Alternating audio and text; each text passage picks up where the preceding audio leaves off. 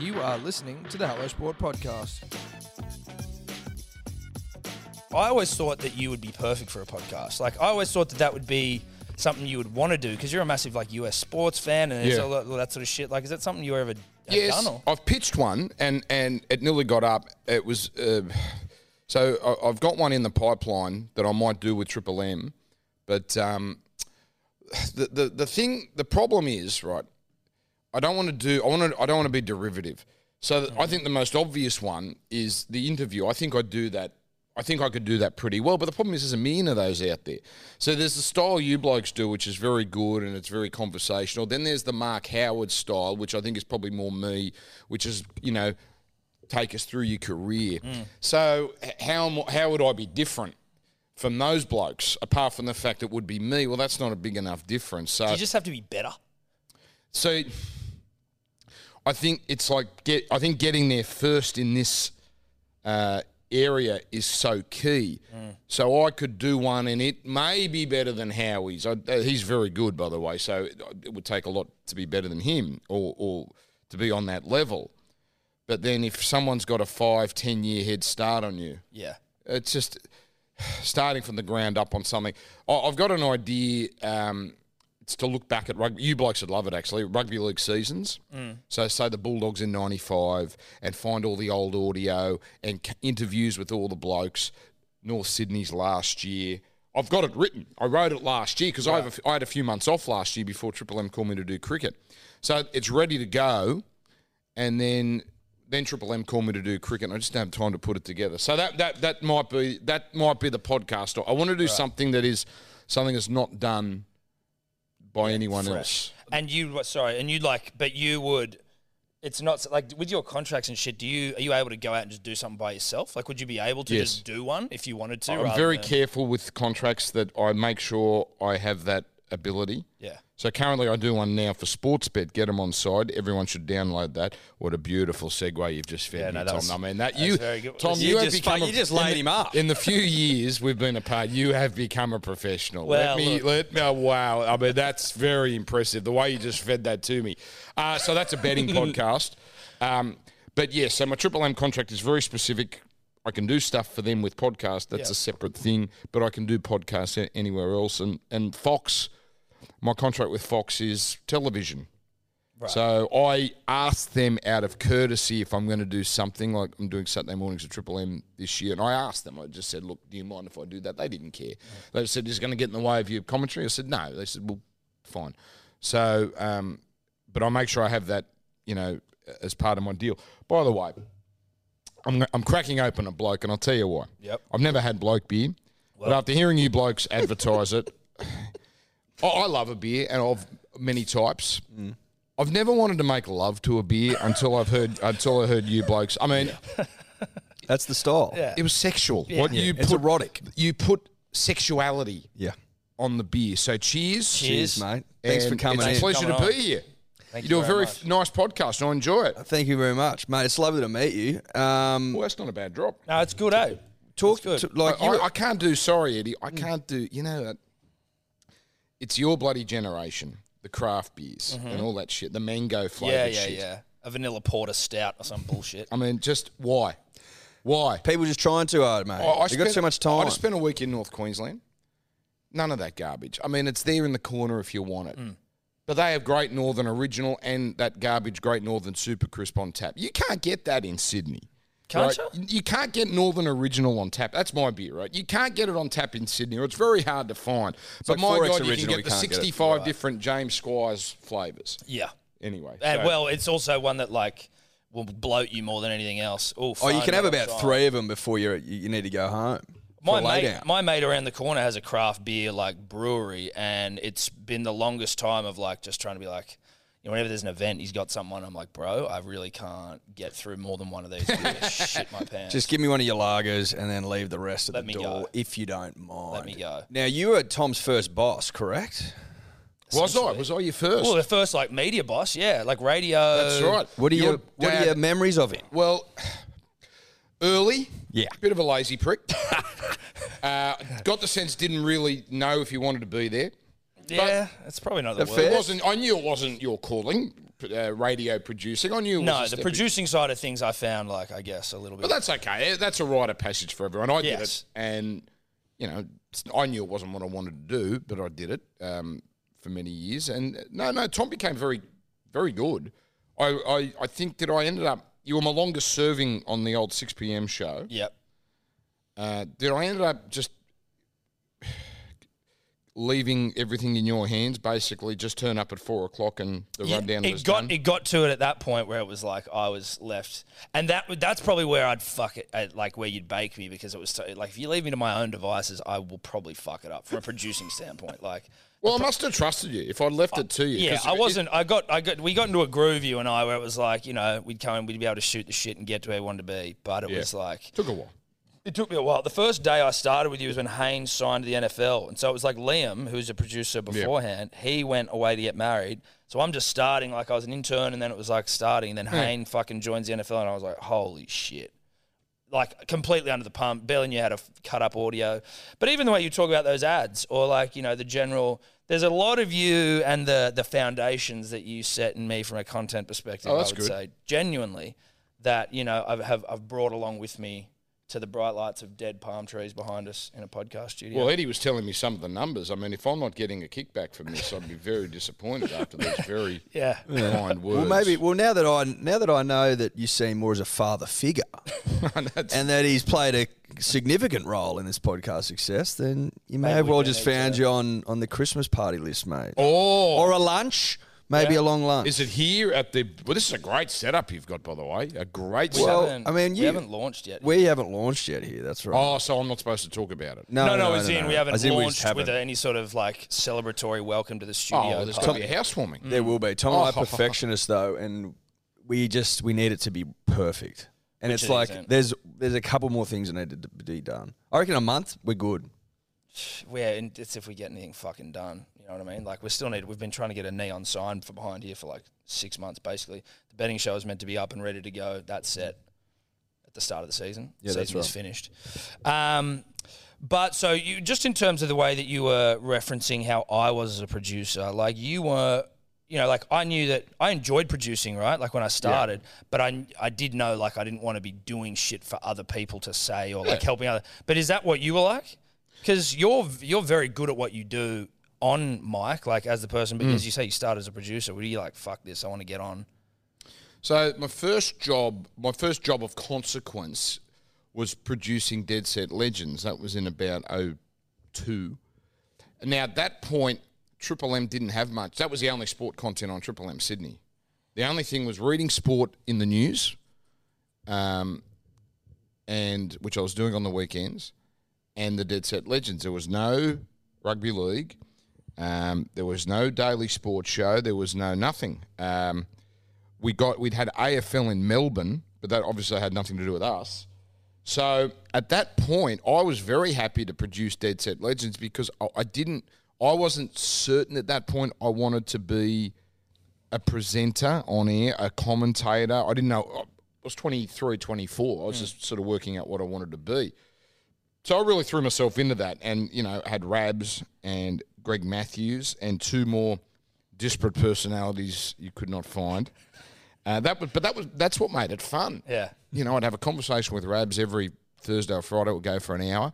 Then I'd talk to Mo, and at the end of it, I'd just throw everything up in the air and go, what the fuck am I doing here? I have no idea how to do this show, but it seemed to work. They seemed to trust me. So I enjoyed that a lot. And then sort of things happen around me that I had nothing to do with. And in about 08, 09, the host, Russell Barwick, wasn't host anymore. So I think I'd filled in a couple of times. And I realised then when I filled in, I actually liked this. Not because of sort of the ego that comes with it, but I'm producing this. I can execute what I want to produce, I think, in my mind, far better than what a host can produce. Now, that's just, I get frustrated. I was a nervous pacer up and down. If a break didn't go the way I wanted, I was very controlling in that manner, which obviously, as you know, Tom, transferred on air. I was very controlling about how I wanted something to sound. Jesus Christ, Tommy. That's what I remember when I fucked something up. Yeah, no, that's true. How often was that? Not often, but you're always good as well because you'd be like, all right. That's my blow up out of the way, and then we just get back to it. Well, that's the wog in me. That's the wog in me. You get a big blow up. Any wog knows you get a big blow up, and that's it. Once it's out of your system. Right, so my mum's from a wog side. My dad is from an Anglo side. The Anglo side holds everything in and just resents. The wog side gets it out, and then come here for a hug. Come here. That's the end of that. So I think I've taken more of that side. Any hugs? Did you hug it out, boys? I don't know if we hugged it out. I don't know if we were allowed to in the office. That was probably maybe an arm on. Good thing about the 6 o'clock show was everyone was out. Yeah. You know, we sort of had the run of the place to ourselves. So that yeah, exactly. You know, exactly. And they used to get the shits with me because I wouldn't turn up until about 4. I'd do everything I needed to do at home. Tommy would take care of everything. That's much. I don't need to be placated by program directors. No, yeah, you'd walk in. You'd always. Sometimes though, you'd leave it late, and I'd be like, Jesus Christ, like, where's Dan? Yeah, where's Dan? We need to record. Like, well, I'll be honest, I get bored pretty easily. I think by the end of that run, I got punted at the end, but by the end of it, I was probably ready to be punted. In that, I get bored doing the same thing over and over. It wasn't. It was a 22-minute show. It was. It became very easy. Like it's a routine. Oh, right? Like just like. You know, filling a few short sort of breaks. And that's it. But the challenge went at the end. But that was 2017. God, that feels like another world ago. So is that when you went from that moment? Is that when this started? No, we were doing the podcast the whole time I was at Triple M. We've been doing it since 2016 anyway. Wow. Mm. But Eddie was telling me you were recording at Triple M. I didn't even know that. No, I used to sneak him up after everything was done and all the shows. When the cleaners were in. That's when we were going about.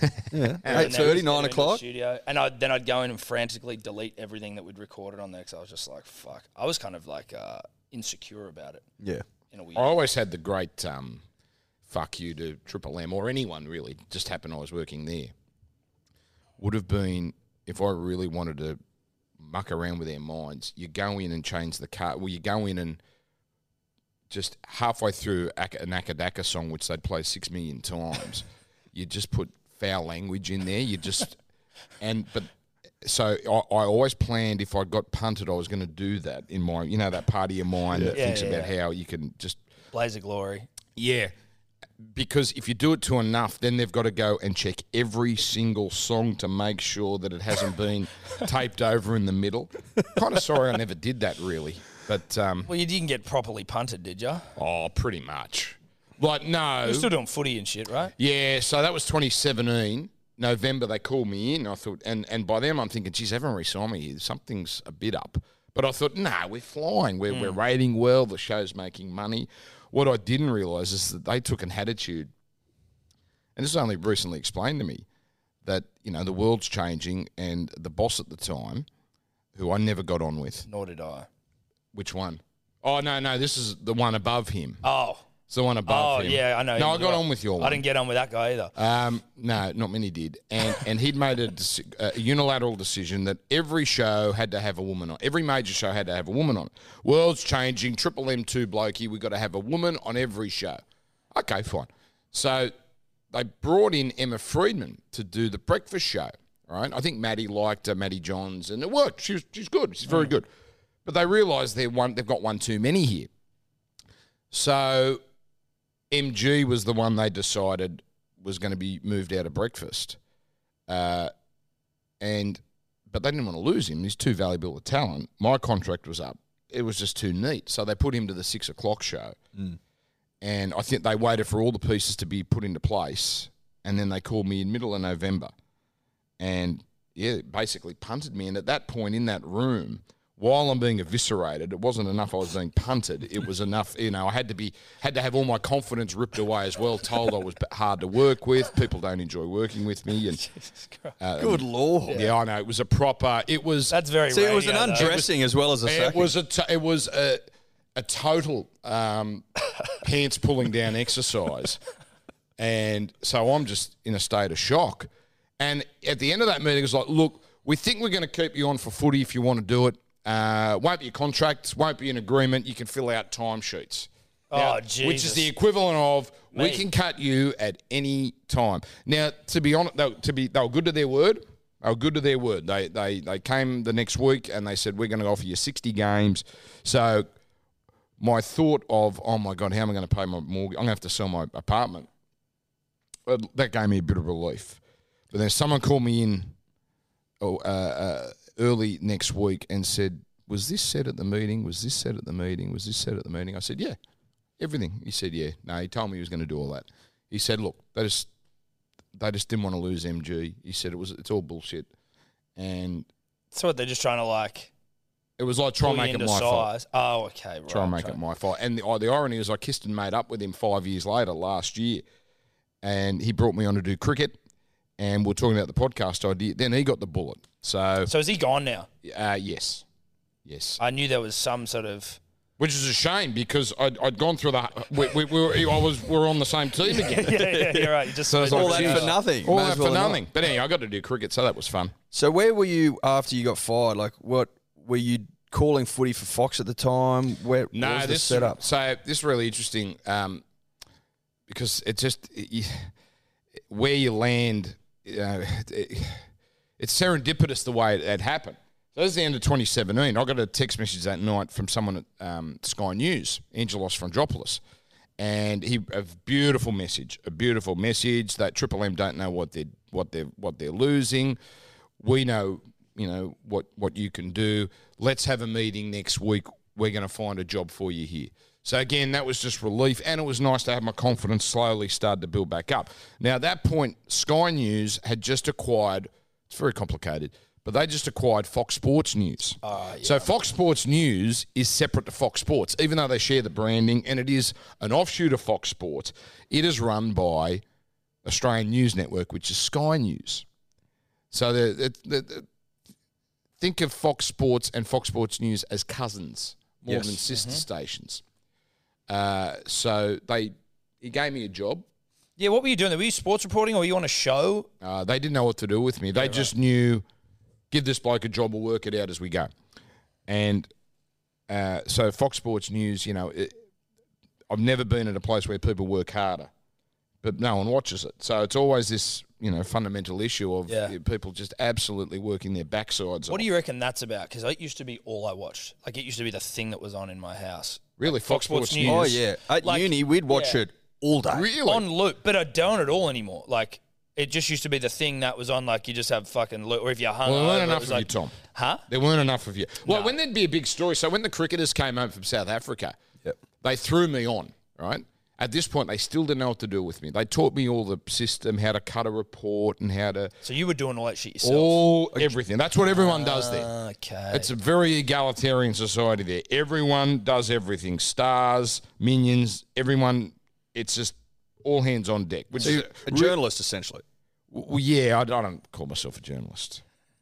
Fair enough. No, because they... You don't like that label. Well, no, I don't. They actually have a skill. They actually build relationships with people. That I know they can get things wrong sometimes. Yes. And they can sometimes conflate things out of proportion, but they do have a skill that I don't have, and a desire to go and break news. I have none of that desire.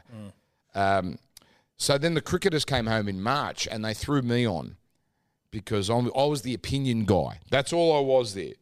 Anyway, massive audience and seemed to go pretty well. And that's pretty much what I did for 2 years. And then there was a night in, I don't know if it was 18 or 19, must have been 18. And I got a call, it was on a Thursday, and it was from Matt Weiss, who runs cricket now, but he also looked after tennis when Fox did tennis. And he said, what are you doing tonight? I said, I'm working at Fox Sports News. He said, oh, can you get out of it? I said, oh, why? He said, oh, we've got a bit of a dilemma. We got two French Open matches on, and we got Adam Peacock and must have been Wally Masur calling the main game. Let's assume it was Barty, right? Mm. And we're going to run Daria Gavrill over on the other channel, but we got no one to call it. How do you reckon you'd go at tennis? Now, at this point... Have you called anything at this point? No, but you don't say no. You just say yes. Yeah. Right? You be the... Someone told me very early, don't be the problem, be the solution. So I said, yeah, oh, mate, watch tennis all my life. Not a problem. Dream come true. Yeah. When do you need me? I'll come in at 6:30 or something. And I had to do a show on Fox Sports News, did that, drove over to Artarmon and thought, well, it's the second round of the French Open. This will be over in 40 minutes. How bad can I be? Well, fuck me. The thing went for 2 hours and 50 minutes. And I just said I'm going to be the most vanilla person. I'm just not going to, there's not going to be goodbyes or anything out of the ordinary. I'm just going to do a very straight, simple, forgettable job, just straight down the line. I did it with Leighton Hewitt's sister. Is it Jaslyn? Jaslyn. Leighton Hewitt's sister? Yeah, yeah. Is she a tennis player? Or she could play. And I said, how many matches have you done? She said, oh, this is my third on TV. I said, well, you're two matches ahead of me. But we got through, and I think that planted a little seed that I could be at least trusted. Yeah. They called me later that year. Steve Crawley called me. They were having their big meeting where they sort of fixed their roster, and they said, oh, Sunday, August something, what are you doing? I said, well, I'm calling for Triple M. He said, oh, can you do Canberra and the Roosters? And I've gone, yeah. I said, look, I don't mean to be rude, but I'll do it. I would happily do stuff for free, but I'm working paycheck to paycheck here. Does it pay? Because I've got to forego a Triple M shift to do this. Anyway, he looked at it. He goes, yeah, of course it's paid. And he looked at it. He goes, oh shit, no, it's New South Wales Cup. We don't pay for that. I think that's what he said. And I've gone, Crawls, listen, I have no problem calling New South Wales Cup. I'm not above that at all, but I can't give up. I've got a mortgage. So he goes, totally understand. And I'm thinking, oh, shit, have I thrown away my one chance to call footy on Fox? And then the next year, about round five, they called me. Said, Dan, you want to do a game? I said, love to. And that was it, Newcastle Manly. And it was hastily put together. I know this because when they send out the parking passes, I was to go in under the name Matt Nable. So obviously it was his gig, and they'd come to an agreement that he wasn't going to call. He was going to be the voiceover guy. Yes, Matty Nabes. Yeah. The voiceover man. What about that guy? The VO. Yeah, we've got some guy. King of the VO. There's a dribbler who does like Matty Nabes knockoffs, and he sends in videos. He hasn't done one for ages, actually. But they were special. Fucking God, hilarious. Like some of the ones he did for Mount Pan and shit. Footage from Fox and all this sort of shit and Mount Panorama. Fucking unbelievable. Very funny. And so that was it. It was one game. They rostered me on for one game. It was like, don't fuck this up. So I did it, and it wasn't it wasn't great, but it wasn't a catastrophe. You're already relatively confident. Like, you've called a shitload of footy. Like, obviously there's nerves associated to, like, your shot. Yeah. But, like, I mean, how different is it for, like, the call off for TV and for radio? Massively different. Because you obviously say a lot less, right? That's the obvious thing. Everyone knows that. But then it's not just saying less, but you've got to add something different. So it's not just not describing what's going on screen because everyone can see that. It's trying to give some sort of different perspective. It took me a long time to get used to. In fact, this is the first year, 2022, that I felt comfortable doing TV. First year. The first 3 years, I felt completely out of my comfort zone, out of my depth, and sort of hadn't found my voice, hadn't found what my right energy was, what my right anything was. And I'd be up too much one game, I'd be too flat the next game. They were getting frustrated. We all were on the same page, like, it's not quite there yet. But this year I think we're, it's starting. They're giving me some great games, so I think you're getting some of like the main like slot games, aren't you? It's been pretty fortunate. Look, my days are Friday, Saturday, right? So luckily, a lot of the gun games were certainly Friday night. Yeah. But my Triple M days are Thursday and Sunday. Geez, there's been some dud Sunday games this year, hasn't it? Real last weekend. Poosling. Jesus Christ. At least there were tries. Yeah. So I've been lucky in the fact that the draw has been kind to me, but also they've given me some. So that's been really good this year. What do you reckon it is that you've found this year from a television perspective? Is that something I found you can how to be down? Myself. Yeah. Right. It's like Paul Newman in Colour and Money. You got to learn how to be yourself, but on purpose. Right. That's come on. You got to be more impressed. That's a Colour and Money reference. Listen, it's a 1986 movie. Yeah. Well, I was born in 1989, so 91. So, I know who Paul Newman is because he's on salad dressings. But you're younger than him. Yeah. You look 50. You look 50. Doesn't he look fucking old? Mate, look how grey he is. What am I supposed to do with that? Look at how grey he is. You do look older than him. Just chop down. Yeah. In my own studio. No, you deserve it. Well, you got the voice of a 50-year-old. Yeah.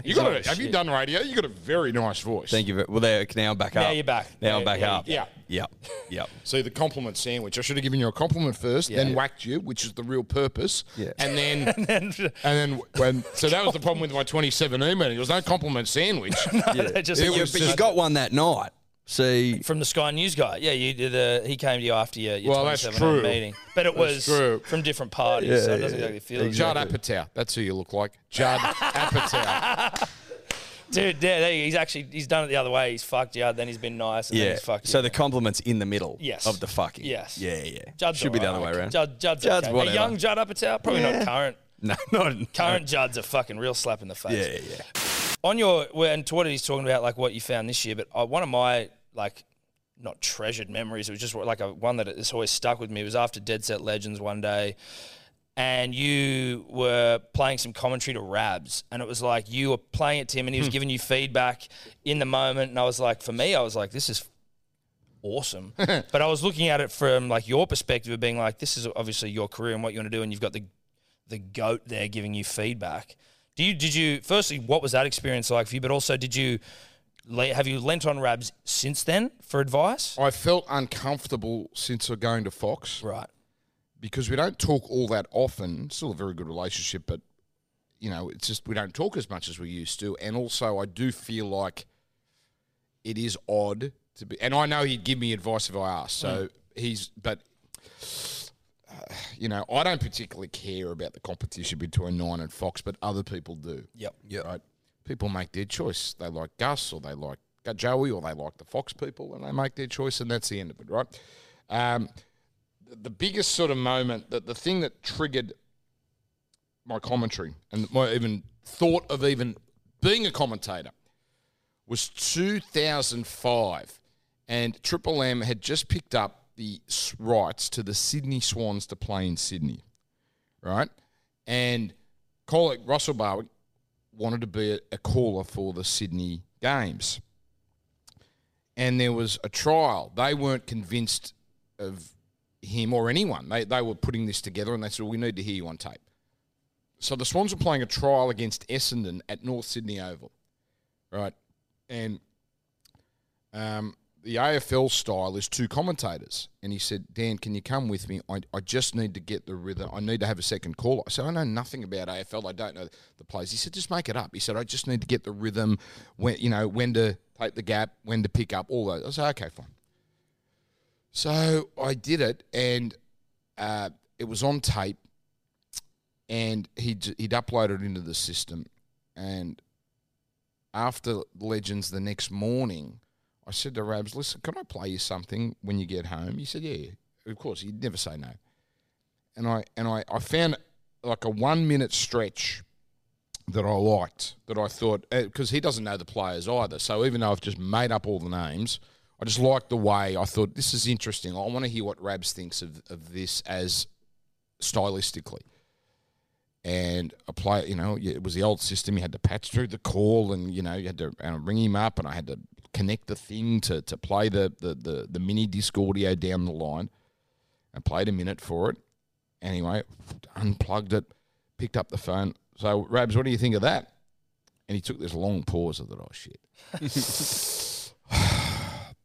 Well, Dan, I certainly think there's a career you can pursue with this.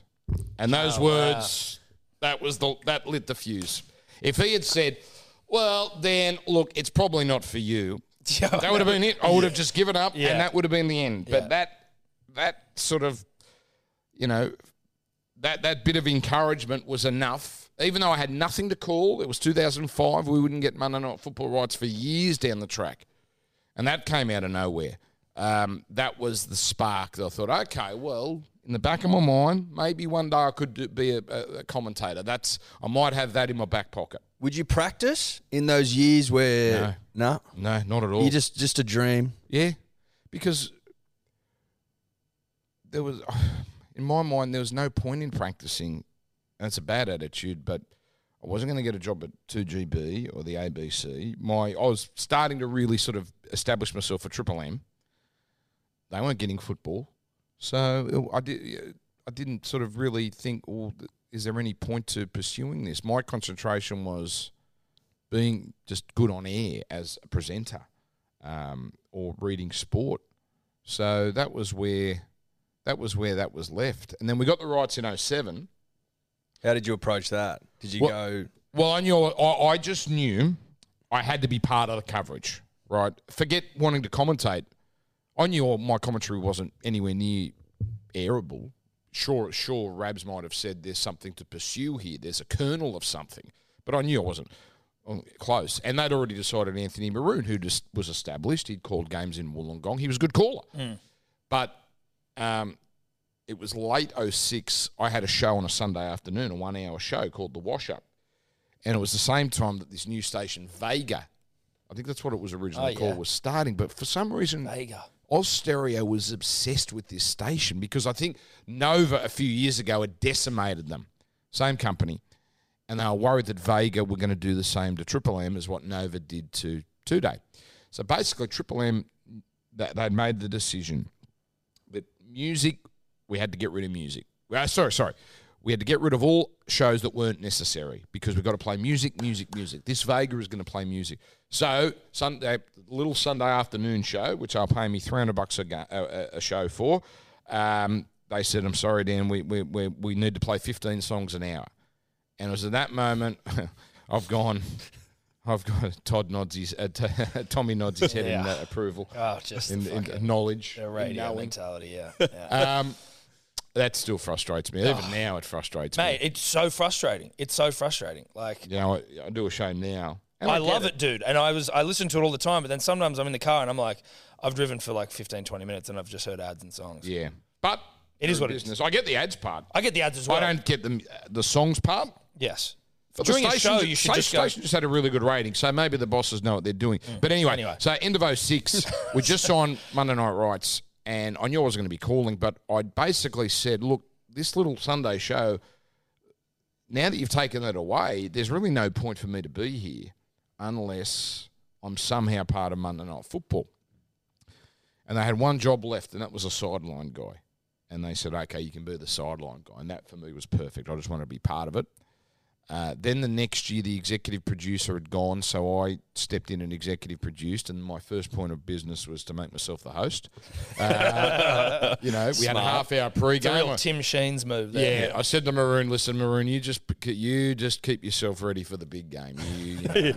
We're up, mate. We want you fresh, mate. We want you nice and fresh. You just let me take over. So that was 2008. Eyes up. And then that station Vega poached Maroon in 2009. There you go. And they just had, he and Gus, we had Gus Gould at the time, a thumping rating, right? Like the highest rating any Triple M Sydney thing had had in a decade, right? So Monday Night Football was flying, but Vega had come and offered him a job, and I don't think he was DJing at Triple M. At that time, I think he was basically just doing footy and the odd bit and piece. And I was so proud of what Monday Night Football had done. I gave this big Churchillian speech. You can't go to Vega. Yeah, they might give you double, but you know what? Are you going to be satisfied? You've worked your ass off to call footy. You've dreamt. Like, it was one of the great moments. Sunday afternoon. And my roommate at the time, I hung up. My mate goes, fuck. Jesus Christ, that was something. Mate, I want to work for you after that. Get to work the next day and I say to Emma, our newsreader, where's Maroon? Because he's supposed to. He goes, oh, no, he quit this morning. Oh, you're kidding. I said, well, fuck it, I want to call football now. So a day after giving this big speech, I thought, well, this is now or never. I was going to say, do you go home and regret the speech? Going, fucking hell, I landed on too thick. I had a job here. Because I was that proud of us rating 14s that I really, I didn't want anything to get in that way. He and Gus had a really nice rapport. Yeah. And I just thought, shit, this is now or never. So I went to Jamie Angel and said, can I do this? And he goes, well, I'm going to have to hear a tape. And... the next game was the first game of 2009, and that was a trial game, under 20s, January 28 or something, Canberra versus Cronulla, under 20s. Couldn't get team lists. I had to make up names. Green, there was a lot of greens and whites and browns and Smiths and Jones. And I drove down to Seaford Oval and it was 40 degrees. And I'm spending 3 hours. All I'm thinking is, well, this is it. If I don't do any, if I can't fake it. If it's not like this game's on tape, on video somewhere, and I can go and I have to deliver. Mm. Anyway, it was fine. I realised with management that they're only going to listen to 5 minutes. So I realised I just left the tape. I made sure it was on, I think, cassette. And I left the cassette at the precise point I wanted them to listen from. Yeah. And I knew the first 5 minutes, might have been midway through the first half, were the best 5 minutes. Mm. Anyway, they listened and said, yep, if you want to do it, you've got the job. So that was it. So then it sort of started going up from there. That was really the catalyst for you know, where we are today, drinking bloke beer in a warehouse in Alexandria. In Alexandria, that's cheers! Cheers indeed. I haven't been working in it, but like it's a fun job. You know what I mean? You get to sort of work with a bunch of different sort of former NRL stars, but there is also the element of managing egos of former NRL stars and all that sort of shit. I've got to say, there's not as many egos I found. Gus was a unique creature. Gus, there were days where Gus wouldn't speak to us on air. The moment the microphone came on, he was unbelievable. He is the best person talent-wise I've worked with by so far. It's not funny. And he wouldn't talk to you. Not out of anger. He just wasn't in the mood to talk. Go, boys. That was it. But then there'd be some days he'd be telling stories. He'd be so gregarious. Mm. But fantastic to work with on air. He was like a teacher to me because I'd started. He was my first co-commentator. He was the perfect guide as a co-commentator. He would tell me if I'm saying the term too much, if I'm being a bit loud. He was fantastic. So you know, I owe him a great deal. Sterlo was. They're all pretty good actually in terms of egos. Isn't yeah. They? No, none of those guys really, necessarily. We weed them out pretty quickly at Triple M. Yeah. And at Fox, I've got to say, not many massive egos there either. Mm. That's one of the reasons I stayed there a few years ago. I actually really like working with the people. So you could have gone? Was there were you going to be poached a few years ago? There was, yeah. They Nine made a nice offer. Oof. Was that what happened there? Like in terms of, I assume there's like you could have been calling Origin potentially, or is it your potentially? So this was, I think this is out there, so I don't think I'm giving anything away. So this is 19, I think, and I just done my first year at Fox. But it was freelancing. I only called 13, 14 games or something. And I'd only called 3 World Cup games for Channel 7 a couple of years before that. So I had very little experience. And that was part of that. I'm thinking, well, I'm not ready for this. I'm not ready for this. And at that point, Rabs was still kicking, going well. Like, you know, every year, as you know, Tom, he would, you know, well, I don't know if I'm going to continue. I don't know. I don't want to tarnish my legacy. And I know they were very real fears for him, but I also knew he didn't want to give it up. Yeah. So they'd offered me a 3-year deal, and I thought, well, Raps might still be calling in 3 years. And what have I done? I've pissed off Fox, and I've, you know, all I've done is put myself in a position where I'm calling maybe a game a week. Mm. And at that point, I knew I needed seasoning. I really knew I needed. That was my radio experience. 2009. One game a week, Monday nights, that's all we had. You know, and I'd go back and listen and there'd be things I wouldn't be happy with. So the next week I'd make sure those things were addressed, but then it's like whack-a-mole. Then there'd be a whole bunch of other things I wasn't happy with. So I never got it right. And then in 2013, when we got the full-time rights, my consistency went through the roof. So whether people liked it or not, it's a matter of taste. But consistency-wise, it was much better. And I knew it would be the same with TV. And that's why I say now, I'm only now comfortable. It's taken 3 or 4 years of calling 2 games, sometimes 3 games a week to get to a place where I feel comfortable. Mm. So that's, and also Fox has more, you know, they back page, which I'm doing tonight. I hosted 360 a couple of times, doing some cricket over the summer, which will be fun. Like, I just knew there was a wider scope for things. And there was a fantastic time for Nine to come in because it gave me security because I'd offered 3 years, so Fox kind of had to match that. So I have nothing but love for Nine for you know, reaching out to me. But in the end, I made the right decision because I'm pretty happy with where I'm at, and you know, I've had a good time. They're good people to work for, Fox. I've never had a blue with anyone for management. Certainly none of the on-air people. So I've had a good time. Was it ever a consideration of yours, like with the Nine offer, where you just go, geez, I don't really want to try and fill Rabs' shoes, so to speak? No one can, because Eddie. I know, but I know that, right? And so to follow the greatest of all time would be daunting for me. And it potentially might scare people off. That didn't bother me. Oh, I would have been hammered. Eddie, I would have been hammered. If I'd left Fox, can you imagine the pieces that would have been in the Telegraph and the Fox? They would have killed me. All right? They would have killed me. Yeah. It's a but I was okay with that. Yeah. I've been hammered in the past. It doesn't bother me. Yeah. So I would have been okay with that. My issue, Eddie, was that I wasn't ready. Yeah. So that was the catalyst. And plus, they didn't offer me. It wasn't like there was Sunday footy show or we'll get you to read the news on the weekend, the sports news on the week. It was just, we want you to call footy, which is fantastic.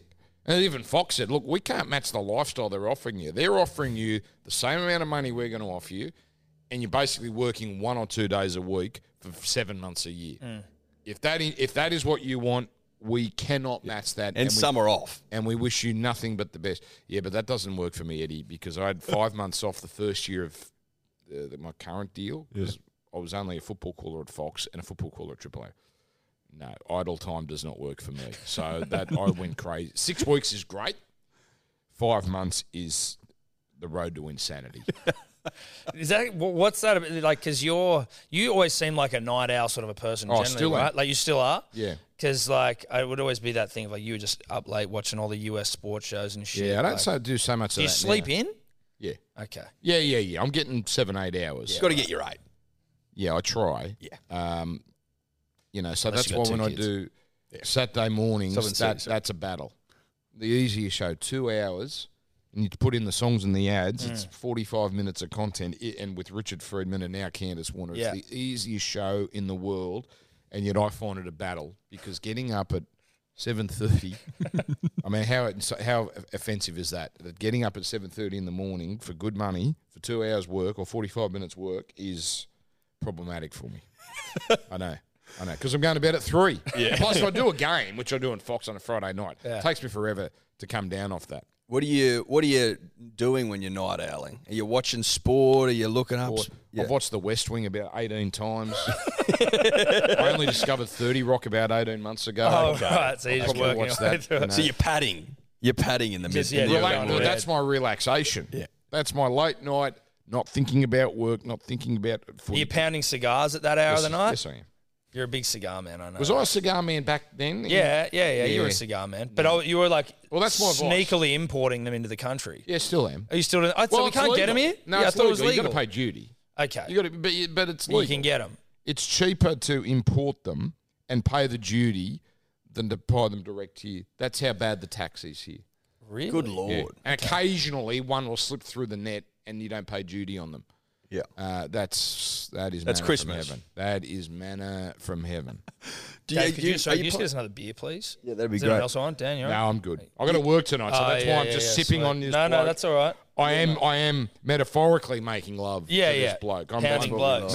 You know, it's slow love to the considered bloke. Slow, considered, passionate love. We love it. You're a poker player, are you not?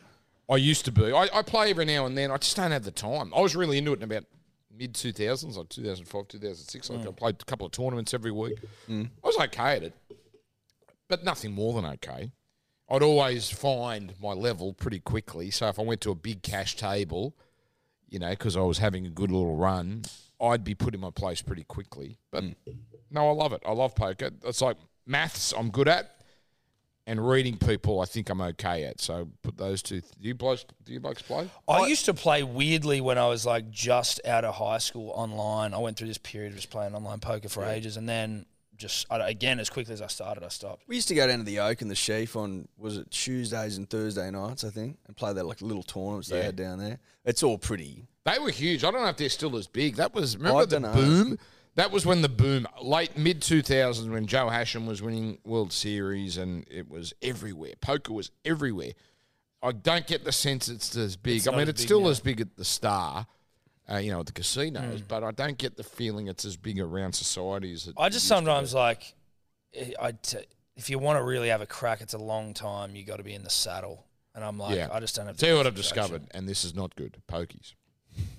Can I do, you know, you talked about, you asked me right at the top, what podcast would you like to do? And I said, whatever no one else is doing. Yeah. I want to do a pokies conversation podcast. Because I have theories. Fucking great. I have theory. Everyone has anyone that plays pokies has theories on when to change the game, when to change the denomination. Hilarious. Yeah. If a machine is hitting, do you keep hitting or do you try something else? Because a machine can only hit this. I tell you, there's a world of conversation. I'm a short time is a good time player because I think every press you're closer to defeat. Right, you're playing to the percentages. They're built to beat you. Yeah.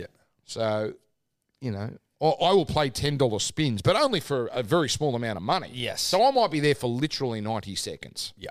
Right, so I'm not there for the entertainment value. I'm there, bim, bam, boom, and if I'm out in 90 seconds, so be it. Do you take a little notepad in with you and work through your different theories? You know what I mean? Take notes. I love seeing the people of non-Anglo variety at the casino with their notebooks at the baccarat table and the roulette. I like that sort of dedication. No, I'm not that dedicated. Was it roulette where we had the person of non-Anglo descent who was following me around because I was on a hot streak? Yeah, she liked the look of your streak. Yeah, and then because you were hot, I was hot. Tom went on one of the great streaks all time. We were down in Melbourne recently for the Cambosis fight, and Tom just lit this table up. I'd never played before. That's why I was so good. And credit to you, you set up our weekend. We hit all weekend long and came back full of the brim.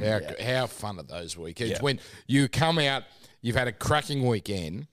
And you've gained money on the weekend. Seriously? Oh, we were well up. But the Cambosis fight looked garbage. Like, no, he was out of his depth. But that venue is shocking for intimacy. Yes. Yeah. It just felt flat. I was watching on TV. It just felt flat. It was. We were ringside. You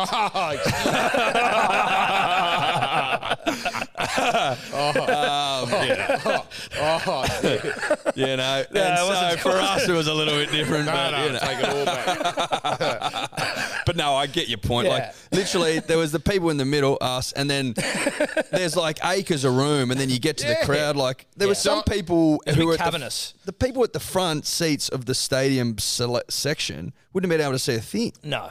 So I want to go. I'd go to the next one. At Laver. 100%. That's a good venue. So everyone really close on top of each other. I think that was what it was. I mean, obviously it was lacking Cambosis to perform, but like it was lacking atmosphere for sure. The atmosphere was not fantastic. We were surrounded by bikies, so we were on our best way. It was fucking intimidating. Yeah, it was how good's boxing though? That's people talk about colourful racing identities. Oh mate. Mate, it doesn't matter who's fighting. Mundine fights, you would just see members of society that you wouldn't look them in the eye. No. And you don't. No, you look at the ground. I mean, we were at Newcastle Entertainment Centre for a couple of beers. Galvi, Kristevski. And it's an absolute who's who of the underworld there as well. But then you see the same characters at the Cambosis fight. You're like, jeez. Well, we were wanting to, like, the dream we had was to just rock up in sort of like Denzel Washington American gangster furs and sit ringside at like a really sort of mediocre Australian boxing event. And then when we went to Kristevski and Gallen, we pussied out, and then as we were sitting there and there were legitimate underworld figures in furs, we were like, thank fuck we didn't do this, dude. Thank God. I went and saw Galen Lucas Brown in the Gong, 18 months ago, and one of those colourful identities must have recognised me, and he just nudged me and he goes, Galen in one. I thought, oh, isn't that interesting? So I consulted my sports bet account, and I think he was 10-1 to win in the first round. By the time the fight started, it was about $4.50, and Gallen won in one round. Wow. So, they just might be really good judges of fights. Hey, they watch enough of them. Yeah. Our colourful boxing identities. Definitely. Gallen in one, hey? They watch enough of them. He flogged him. He did flog him. No, he flogged him. He certainly flogged him. Oh, it's nice to get a nudge, though. Oh, it's nice to know. It's nice to be like, okay. Here we go. I'm approachable. You blokes get recognised? Yeah, from time to time. Where do you get pub? Yeah, at the pub. That's good. Just like where footy games, yeah. Sort of that's cool. If we go to the Manly games, we get it because we're just obviously big Manly tragics, and we actually just got invited today to their end of season ball, which is ridiculous. At the Star. At the Star. Yeah. But no, like I said, Manly games definitely, but generally speaking, not really. You blokes are fly. I can't even get parking for the opening of Allianz. I'm calling that game. They can't even get parking for me. You blokes are getting invited to the Manly Ball. Well, we might have to speak to someone at Allianz then and get you some parking. Oh, you've got an in? No, not at all. Well, no. We might. We'll find one. Yeah, exactly. Manly fans, yeah. I knew you were. Yeah, no, well, he is as well. We're both tragics. That up there was gifted to us by the great Tom and Jake Jablevich up there. Yeah, great photo. Very the outstretched nice. Arms. Have I heard? How will you react if they punt Dez? Oh, appallingly. I think it's the craziest decision to try and lump that on Des. Is there a chance, though, that he's done? The magic's not there anymore? Potentially, but I don't think I should take him on that way. But. Like, potentially, but if you look at what has gone on this season and also last season, we were top four, arguably should have, we always say one refereeing decision away from making the grand final. And then, you just got to turn up on the day. Hang on, didn't you get beaten by 40? Don't excavate that. No. Don't look into it. Yeah, but it's just, have you heard it? It's a cascading effect. Yeah. But so, we make the top four, and then this year we're in, dragged into some, ideological shit fight of a, situation through no fault of Dez's or the players. And then it fell apart from there. And even without Tommy, who was injured, we were still doing a pretty good job. Yeah, you weren't going to win the comp, though. We weren't going to win the comp, but, when you lose the best player in the world and Ruben Coe's the fullback, makes a fist of it, I just don't see how it's Dez's – and this shit year has been Dez's fault at all. No, it's a shallow – it's your method of your three guns getting a shitload of the money. You take one of them out, you're gone.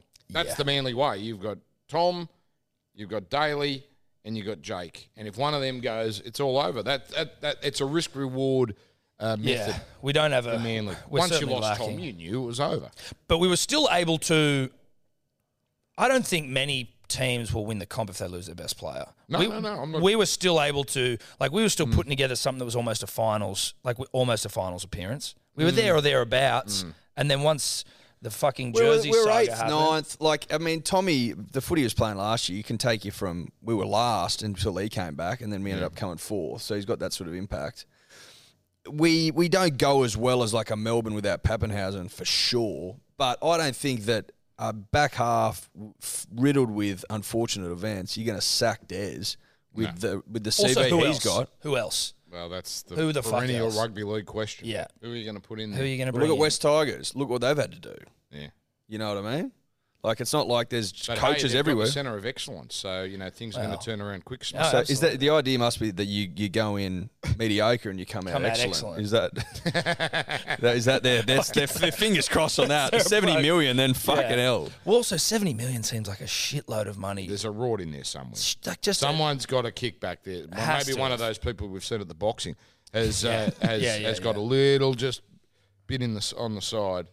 It's a lot of money for little pool. They seem to be very excited about the pools. A hot and cold plunge pool or something, and an infrared sauna. Yeah, look, newsflash, they're not new technology. Infrared sauna's cheap as shit, actually. Yeah. You get one in your home for a couple thousand. From the centre aisle at Aldi, you can get infrared saunas. There you go. So anyway, are you a Dogs fan? Was I might can't be now. Well. Neutral. I sort of fell out of love. My last bit of Dogs fandom was getting drunk, because I wasn't working, at the 2004 grand final when they played the Roosters. Took a mate out with me. He wasn't a Dogs fan, but he came with me. And somehow I bullshitted my way onto the field, and I did the lap of honour. I think it's on TV. And I am pissed. And I'm hugging Steve Price and consoling, because he didn't play that game. Remember, he got hurt or he got suspended. I'm hugging him, and there's Braith, and I'm giving him a hug, and I'm doing the lap with him, and... Then, I don't know, it was around then. So it was really before my sort of career really took off. But then a couple of years later, I sort of fell in love and sort of my priorities had changed a bit. And I went to a prelim final against the Broncos. They led 20-6 or something at halftime. And I said to my mate, who was diehard, an absolute diehard, I said, we're going to get beat. And... they did. They got beat 37-20. And then he turned to me and goes, you're not a Dogs fan anymore. You're just not a Dogs fan. And I didn't argue with him. Right. I'd fallen out of love. I don't know what happened. They weren't a pleasurable club to deal with either. That was the Coffs Harbour era and the salary cap era. So they weren't the greatest club to deal with. But, but then I want to see them do well. If they went back to Belmore, I'd be in lock, stock and barrel. Right, okay. But the Dogs at Bankwest or at Homebush doesn't. I don't know. They're not. That's a different Bulldogs to me. It's not the old Bulldogs. Yeah. Are they staying at Allianz? Or not Allianz? Are they staying at Accord? Do we know? I think so. I think they play less there, so I think they play a lot at Parramatta. One of the great shitholes all time, Accord. Yeah. Mm. Well, I mean, if Rabbitohs leave and then Bulldogs are playing there less and less, you could make an argument, a strong one. Just rip it down. All right. Blow that. They have stuffed. Don't start me on the state. They have stuffed that whole thing up. They have stuffed that up. I mean, we should have had. Okay, if they knocked it down like they were supposed to, and put the best 70,000 seat stadium in the world or one of them, everyone's close to the action. Roof, clear roof, right? Would you be comfortable going to Homebush then? To be honest, I still wouldn't. It'd be better, but it's not the stadium experience. It's the getting out there and getting. I get you. It's the atmosphere experience. You can't leave and go to the pub and get on the piss and enjoy time with your mates. My problem with Allianz, is they've knocked it down and put up pretty much the same thing. Yeah. Just a bit closer, and it's got Wi-Fi, and it's quicker to get a beer. That's nice. That's great. 800 million. Mm. And you're still going to have the same problems getting out of Moore Park. It's a shithole to get out of. The light rail I'm a beneficiary of, and it's still a punish, right? If you want to get the train, you either got to get the light, sit there and stand there, wait for the light rail, or walk down to Central through Surrey Hills and through the, some absolute wackos and get to Central. It's also a punish to get to, but it's got the pubs around. It's in the city. A bit more atmosphere. I agree with that. But we're going to put a $450 million stadium at Penrith. Are you serious? Yeah. Yeah. It seems decadent for Penrith. It seems very decadent for Penrith. Yeah. Oh, they wouldn't know what to do with a stadium that snazzy, would they? Well, what's the point? I don't know. It seems like they're doing all right now. You know why? Because they don't want to. Because they know this is a golden era. They don't want to lose their home ground advantage for 2 years. Because they were going to knock down the current stadium. I thought they were just building it. I thought the whole thing was like they're going to get rid of some trots track next door. Yeah, across the road. They are, because Penrith, the Panthers, lobbied successfully, and God bless them for doing this. I mean, they're looking out for themselves. They said, well, could you knock over the trotting track? Which is 170 years old or something ridiculous. And because, we're in this golden era. We don't want to have to play at Parramatta for 2 years. We really want to sort of keep at home. And Stuart Ayres agreed. Is he still MP? Yeah, he used to work at Austeria. Really? Yeah. Salesman. Get out of here. Yeah. Well, there you go. But all in fairness to Stuart, he wants to see his team do well. Yeah. You know what I mean? I mean, he's pulled the money for Brookie. I know. Poor old Dominic did. Jesus. Maybe we should have a minute of silence for him on Friday night, because it'll be Perrottet that opens the stadium and Porsche. And not him. Yeah, I know. What's happened to goodbye? You've picked up, hey? Well, we've picked up. We're huge fans, but you've dialed it back, or have you got rid of it completely? No, I haven't got rid of it completely. I was overdoing it. I just thought you were just getting too high on your goodbyes. And I was like, hang on, I've been doing this for 5 minutes on TV. I can't be a cartoon yet. You don't want to be the goodbye guy. I don't mind that down the track, but I want to get some runs on the board. You didn't want to get too high. Like Bruce got up his own backside on special, and that's fine. He got 30. He had 30 or 40 years of credibility to play with. A lot of credibility chips. Mm. So he spent them on special, and that's perfectly fine. All right. By the way, those videos of him when Winks, mate. Like the first one was great, and then after that, he knew the camera was on him. 100%. And I'm sorry. I just won't tolerate that. No, I won't stand for that. You're a strong man if you could. You know what I mean? It was very uncomfortable. Like, and the great commentators in America, they have their go-tos, but they're long established. I can't be after, and I was overdoing it. Forget that I didn't want to be. Yeah. I'm just overdoing it. So I'll bring it back. You bring it back. I brought it back a couple of times in for Triple M. Yeah, I heard it on the radio. Yeah. Accidental. That was it pushed through. I didn't want to do it. But it just, maybe that's the best time to do it, when you just like, when you feel Also it. Doesn't help that all the Triple M promos use it. So it's like I'm not doing it, but it's still out there. It's still there. So, and Fox used to put it on their promos as well. I'll bring it back. I'll bring it back for the finals. But the moment's got to be right. How do you go with the or is there a competitive nature between you and the other callers at Fox in the stable? So. Like, as in, are you sort of, you know, I want that game, or is it, I mean, I guess you're not going to really speak to it if there is. But no, but there really isn't. I wouldn't, but there isn't. I mean, we get a rundown. We get about every 3 or 4 weeks. They do the rosters. That's about it. Can you tell from the roster where you think you're sitting?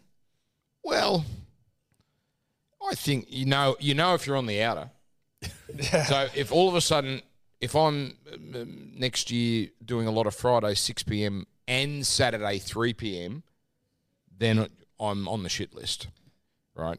Because I'm getting right. The poo games. But they mix it around pretty well. You seem like, from the outside looking in, and obviously I pay a lot of attention to what you're doing because former boss, you know, whatever. But it seems like you've moved up a little bit. I feel like you've moved up a rung or two since you started. Maybe. I mean, I got like that. Look, they gave me a big game, Penrith-Melbourne in Magic Round. That was a proud moment. I actually wore a suit to that game. Oh. Did you really? It's the only time I've ever worn a suit to commentary. I thought this game deserves. I need to wear a suit for this. Beautiful. Plus my contract's up, and I knew Channel 9 execs were there. It looks sharp. Yeah, looks presentable. Presentable. Yes. Anyway, the game was a bit of a dud, unfortunately, but no, that was a nice moment. But no, they mix it around a bit. I might get the good games on my nights, but like last week, I don't even know who did what. But Vossi would have had a big game. He had South North Queensland. Warren would have had. There was a big Thursday game, wasn't there? Brisbane Para. Yeah. Would have been a I don't look at the ratings, but it would have been a thumping Raider on there. So they do a good job of mixing it up. Keeping everyone happy. Giving everyone just a little taste. Yeah. Just a little taste. Do you find it difficult having to manage yourself? And is that like when you're like, yeah, fighting for yourself in those, like, for contracts and shit? Yes and no. It's my choice. Yeah. But I don't need to play. This is going to sound arrogant. I don't really need to play the game of getting myself in the media and sort of promoting myself. I mean, my work is out there. Yes. So people can judge for themselves. It's not like I'm doing something behind the scenes, so I need someone to get me out there. So, I mean, I had someone – I don't have a manager, but I had someone recently sort of who I trusted sort of outside the business or outside the sporting broadcasting business just, you know, make a few calls for me. I'm about to re-sign with Fox. So they actually sent me the paperwork last week. So that's, I'll be there for a little while longer. Triple M I'll sort out soon. So I'm pretty, you know, we'll see what happens there. But I'll probably scale it back a touch, probably less games on radio because I am finding I haven't been burnt out as much as this year. Yeah. I got burnt out really quickly. How many are you doing a week, do you think? Four. Too many. It's one too many. It's one too many. So anyway, I'll negotiate with Triple M and we'll see what happens. I'll be doing a tour a week next year for Fox. So once I sign, what's the nice problem to have? Yeah, absolutely, lovely problem. Yeah, I knocking back work instead of begging for it. I remember like when we would work, or when I would work with Dan, the bag he'd bring in of like shit to keep his voice, like lubed. Oh, you lube and up. I used to find it quite impressive, what you need to go through to just keep that. Because you've actually got a lovely voice as well. You're talking about Eddie. You've got like a perfect voice for radio. But like, how do you keep it lubed? What are the things you do? No, I think it's like, you know, you get calluses on your hands if you do something long enough. I think my vocal cords have been sort of hardened. I don't. So I used to bring the Entertainer's Secret because I saw Billy Joel use it once. I saw him at Madison Square Garden and he just sprayed something up his nose.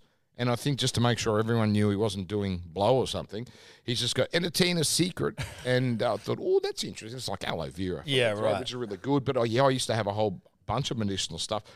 I will drink 2-3 litres of water a game. That's my medicine. Really? So a game? I piss like a racehorse the night after a game. The night of a game. They're troubled night sleeps. So that's the thing I need to lube up. But I think all the years of smoking and just calling, I think the vocal cords have sort of caught up. They sound fucking delightful. Yeah, they do. Did you have issues or was it all like preemptive with your big bag full of lubes? No, I used to lose my voice all the time. Oh, you did? In fact, I was too loud, Ed. Yeah. So I was too loud. I mean, that gave it away. Also, I didn't know how to use my voice and project. So I don't want to get into using the diaphragm. That's really boring. But, mate, there was one of my solutions, because, you know, honey, is one of the great lubes. I had the tube of Capilano honey. Did you see me do this, Tom? This might have been even before you. So in the very early days of calling at half time, I'd get the tube. Squeeze it down. I don't even know. I'll tell you what, you get a sugar hit off that, let me assure you. Mainlining honey. That's when I got proper fat, and I went to someone. You lost a shitload of weight, I put on a shitload to begin with. Well, yeah, and then you lost it all, though. Not all. Well, yes, I lost it all. Put a little bit back on. Was that from deep-throating honey? Hey?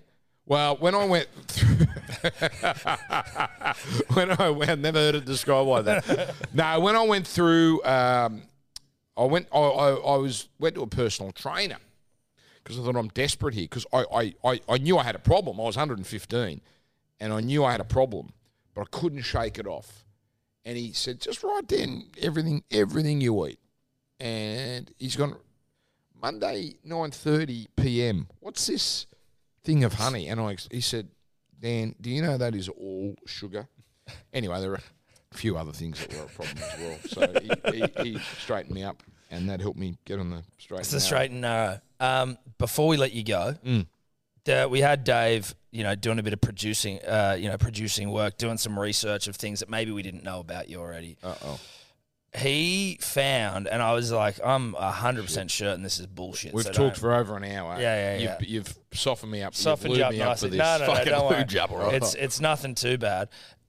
It says in your IMDb, is that correct, Dave, that you were... Did you go to Wollongong University? Yes, I did. Were you a fucking mixed martial arts champion? No, that's another bloke. Another Dan Ganane at Wollongong University? Or Daniel Ganane. From Wollongong Uni. Yeah. I don't know. Is he from Wollongong? No, I think there's a... They've conflated the two stories. I think he's from Perth or somewhere. And he whinged to me once because I had the Dan Ganane Twitter or Instagram or something. And he is an ex-mixed martial artist, not happy. Yeah, he doesn't know where he'll live, though. No, well, that's good. So, that's him. I think he's of Southeast Asian descent, but he's an Aussie. Okay. So I think that's who he is. I don't know anything about him other than that. And he must have acted in something because let me assure you, I've got an IMDb. But it's good because it's got all your Fox credits and stuff. Oh, okay. So yeah, Who is updating that? I thought IMDb was for actors. Yeah. No, I think TV stuff. Okay. It helps you on there. All right. Do you give a bit of a knowing glance or a nod to Peter Vlandis, like, past alum of Wollongong University? Is he really? I don't know if you knew that. I'm not as sold on PVL as everyone else is. He's been fantastic, but no one calls him to account. No, we certainly don't. We get on our knees for PVL here. No, I'm pro PVL. Let's have that. Conflate, to use your word. But he lost this week or a couple of weeks ago. No one calls him out on it. Yeah, that was... he played chicken with the New South Wales government and lost. Okay, it happens. Not everyone can win every time. But no one says anything. No, this is why you should have your own fucking show. This is why it should just... You have your own podcast. Well, this is the bloke beer-sponsored... what do you call this company? What is this company called? Hello Sport. Shane Keith Productions. Yeah. A nod to the late great. Yeah. And it was a nod when he was... It was a nod when he was living. It's a nod while he's... It's a big nod. Did you get him on? No. No. Never got him. He would have done it too. This is right. Well, it's a great way to get someone in, right? Name your company. Yeah, exactly. But truthfully, I think you should be doing your own show because... Well, this empire that you've built, I think it's time, you can make an offer. The terms will be... favourable to you. Right, okay. Yeah, they'll be in your favour. Yeah. Okay. Look, I'm not going to sit here and look you in the eyes and tell you we won't be gouging your eyes out. There'll be something in it for you. We'll work something out. Get the accountants on the blower. All right. Mate, that's it. Yeah, thank you very much for coming on. Well, I'm very disappointed that I was ready for the Tom Dearden numbnut conversation and the follow-up. What do you mean? I'm ready to talk about Tom Dearden's numbnuts. Oh, you want to talk about his nuts? Well, I was fascinated by your chat last week. Well, I think we uncovered some serious questions around what happens when you're a nut is lacerated. And I think there's some great hypotheticals that we can explore. Maybe you can do this on another show, but the great hypothetical that everyone goes to is what do you do if your missus is about to give birth? Do you give up? Do you give up a round 12 match? Well, of course you do. Do you give up an origin? Maybe. Do you give up a grand final? Fuck no. It's a grand final. It's a grand final. What do you do? Okay, I'll ask this to you. What do you do if Doctor comes to Tom? We get to the grand final. Now, his nuts is probably going to be fine by then. By the way, I think Kurt Capel wore a Hector protector a few years ago. Literally wore a Hector. Really? In a final against Canberra. Like, as primitive as an old-fashioned Hector. Yeah. I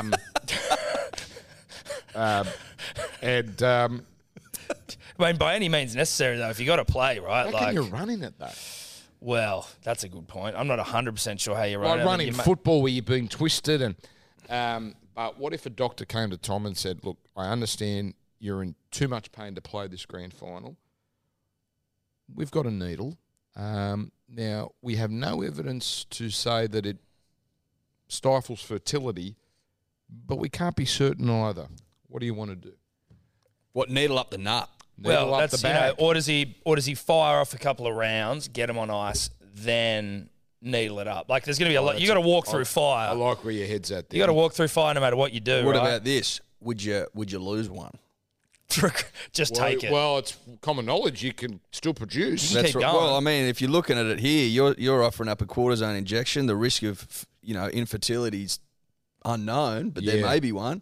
Or but hang on, if you're going to remove one, don't you have to split open the bag? You can't. That can't be recovered in a week. No, of course it can. Look at players play with split eyebrows and shit all the time. Yeah. About a nut. Yeah, but then you put some protection there. I think the scrot has proved itself pretty malleable. I reckon. You know, as we spoke about this before, stitching situation. Yeah, but you know the old school... And you know if the other team gets a hold of this, they're giving it a nice old squeeze. You know the thing you used to do in primary school to protect eggs? You put the egg cartons around it and sort of like so you can drop it from a height and it won't crack. Find some way to just get, you know, like maybe not a Hector protector, but just some really...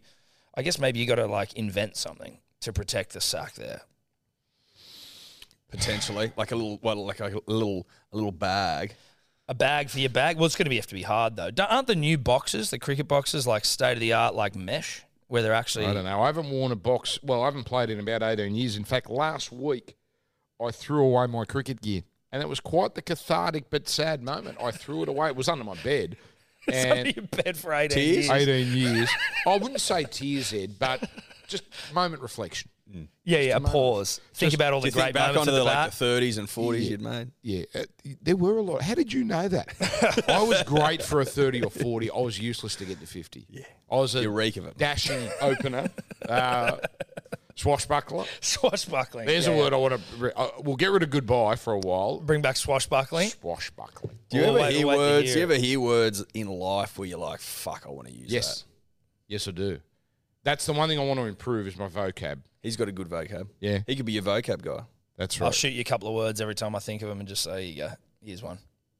Conflate, I think I said before, which, again, I hard to get into a football broadcast. But I'll just say them without really knowing if I've got it right. I'll hear it somewhere and I'm like, I'm pretty sure I've got the context of that, and then I'll drop it. So I've got a nice vocab too, I think, but in the context of a football game. I've got a word off you, actually, that I keep, but I don't know exactly what it means, and I hear you say it all the time, temerity. Oh, yeah, that is one I've pinched Guts. He's got the temerity to do this. Yeah. The balls. First time would you ever go to one of your colour guys with like a really just every time you throw to him just with a big fucking word? You know what? I used to do that, not to chow him up, but I once said something to Joey, and he goes, "What does that mean?" I had to explain it. And he goes, "Do you think anyone understands?" And I said, "Well, I'm sorry, I'm educated. Yeah, I'm sorry, I'm educated." Yeah. And of course, Joey pulls you up. Yeah, exactly. Yeah. Do you prefer the looseness of that, like the looseness of radio in that sense, where like with like calling on TV? Obviously, you're a bit more like professional. Professional, but in radio, you can be a bit loose. Well, that's where I say this year's the first year I felt comfortable because I have felt comfortable on TV being myself. In that I have just dropped in a little bit of flavour. Yeah. Now, obviously, if it's Melbourne v. the Roosters and they're ripping each other's eyes out, not time for humour. But when it's Parramatta Canterbury, 3 o'clock Saturday, and it's 36-6, you can drop in a Simpsons reference. You can start spicing it up a little bit. Drop in a little... I got a Roadhouse reference in the other day. I was very proud of that. That was in that game, actually. Brad Wesley, he's a bleeder. So if I can get in a Simpsons reference, and it's usually the Saturday 3 p.m. game, I'll do it because I think these are the hardcore fans. Yeah, and the game's usually pretty ordinary, like it's a blowout. Yeah, so we can have a bit of we can inject something into that. Oh, love it! I want to be at the Christmas party or the yeah, mate, 100%, 100%.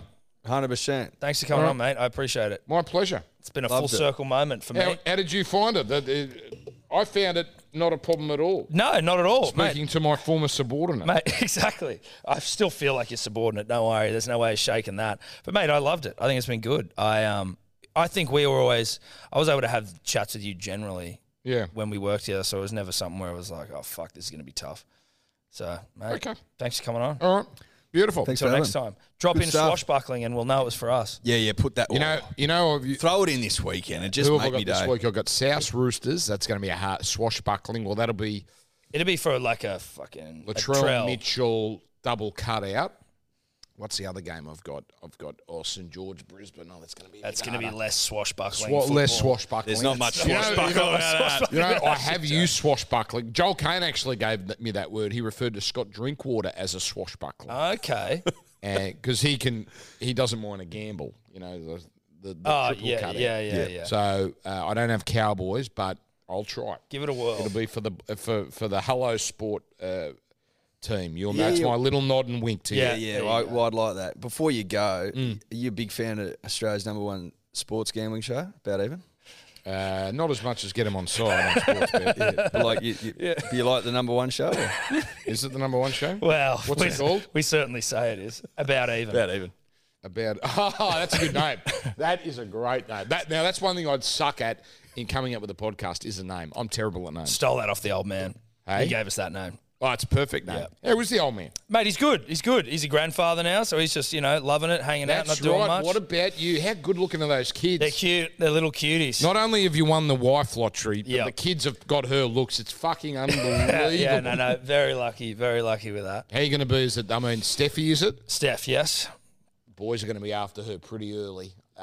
That's going to be quite the fun. Oh, well, no, challenge. Steph, my wife. Oh, sorry, what are your kids' names? Evie and Zoe, sorry. Yeah. Two girls. Oh, you're fucked. Yeah, I know. You'll have a third as well. You are gone. Watch me have a third. We want to have one more for a boy, and I'm going to have fucking twin girls, which will be fine. But are you going to... And now this could be a cold underpants situation, if you want to... Isn't that one of the theories? Oh, what? As in to get a boy? I actually haven't looked into that, because I feel like I just want to let it go, so then it's like, I don't want to be disappointed when they both come... When I have twin girls eventually, like... No, I understand that. I want to be like, just fuck it, see what happens. But then again... You're not going to throw it in the river like Rex Hunt in a marlin. No, probably not. But you know what? Maybe I will try a couple of things. Mate, I don't know. Look, you like woo-woo. I do like woo-woo. There's place for woo-woo. Yeah. And the old school, the old wives' tale. Yeah, okay. Mate, I'd be looking into it. Well, I'll have to fucking Google it and see what happens. Again, a long time before that happens. If you could spend half an hour talking about Chinese people doing fake English, you can do half an hour on theories. On people can that's true. Theories on how to get a boy. Did you like that though? It was fucking interesting. It was the first thing. I'll be honest. I didn't listen to you blokes for a while. And I turned it on last week because I knew I was doing the show. I thought I better just reacquaint myself. I know you're fucking weird, right? That was the first thing I thought. And I thought, oh shit, what have I agreed to? I still don't understand what those people were talking about. I know it was making it sound like it's English, but it's gibberish. Yes, exactly. And Dave didn't realise till like 3 minutes in that they weren't speaking English. But is Dave your Carl Pilkington? He's much more intelligent than Carl Pilkington. Okay. He's an intelligent... Yeah, he was rocked by that. But in that moment, I can see how you got him mixed up. Absolutely. He's a 24-year-old bonghead, though. So, it's a different version of Carl Pilkington. A bong's still big. Dave, they are. And now that we live in the vaping world... By the way, I'll never vape in my life. They're not great. I've quit vaping. Well, you... Right. So is the bong still big? Bong's still... Yeah. Well, for Dave it is, Dave, Because I would have thought the gummy would have... Gummies, we've got a... Shout out to Native Seed, not an ad. They just sent them to us. But that's the go. Edibles. Are they legal here? No. Oh. Probably. Well, we don't know. We don't know. We don't know, and that's why it's not an ad officially. But we get them for free. Right. And they're fantastic. Okay. If you're into that sort of stuff. But it's like a much better way of having it than smoking it or vaping it. I had a vape recently and I was like a weed vape and my chest was just like. No, it's the apparatus that worries me. The plastic that gets piping hot. Mm-hmm. How is that not? Also, how are you not breathing in toxins off that? Some of them are charged by a literal AAA or AA battery just sitting in there. You're like, this surely isn't doing. It surely isn't. But when you feel where it boils. Yeah. And it's on plastic. It's not good. Yeah, it's like, I don't know how much, you know, like safety's put into it. Well, they're all from China. Well, that's what I mean. Things like in 20 years... all of a sudden there's going to be... four corners on it or something. And it's like... a bit like mobile phones from 20 years earlier. You know, everyone knew, well, I put this thing next to my ear. It's probably not safe, but no one's told me it's safe, so I'll just keep doing this. We'll have it right next to my swimmers. Yeah. Look, hopefully not, but you're probably right. Anyway, thanks again, mate. Appreciate it. Good on you. Could you two just not talk anymore?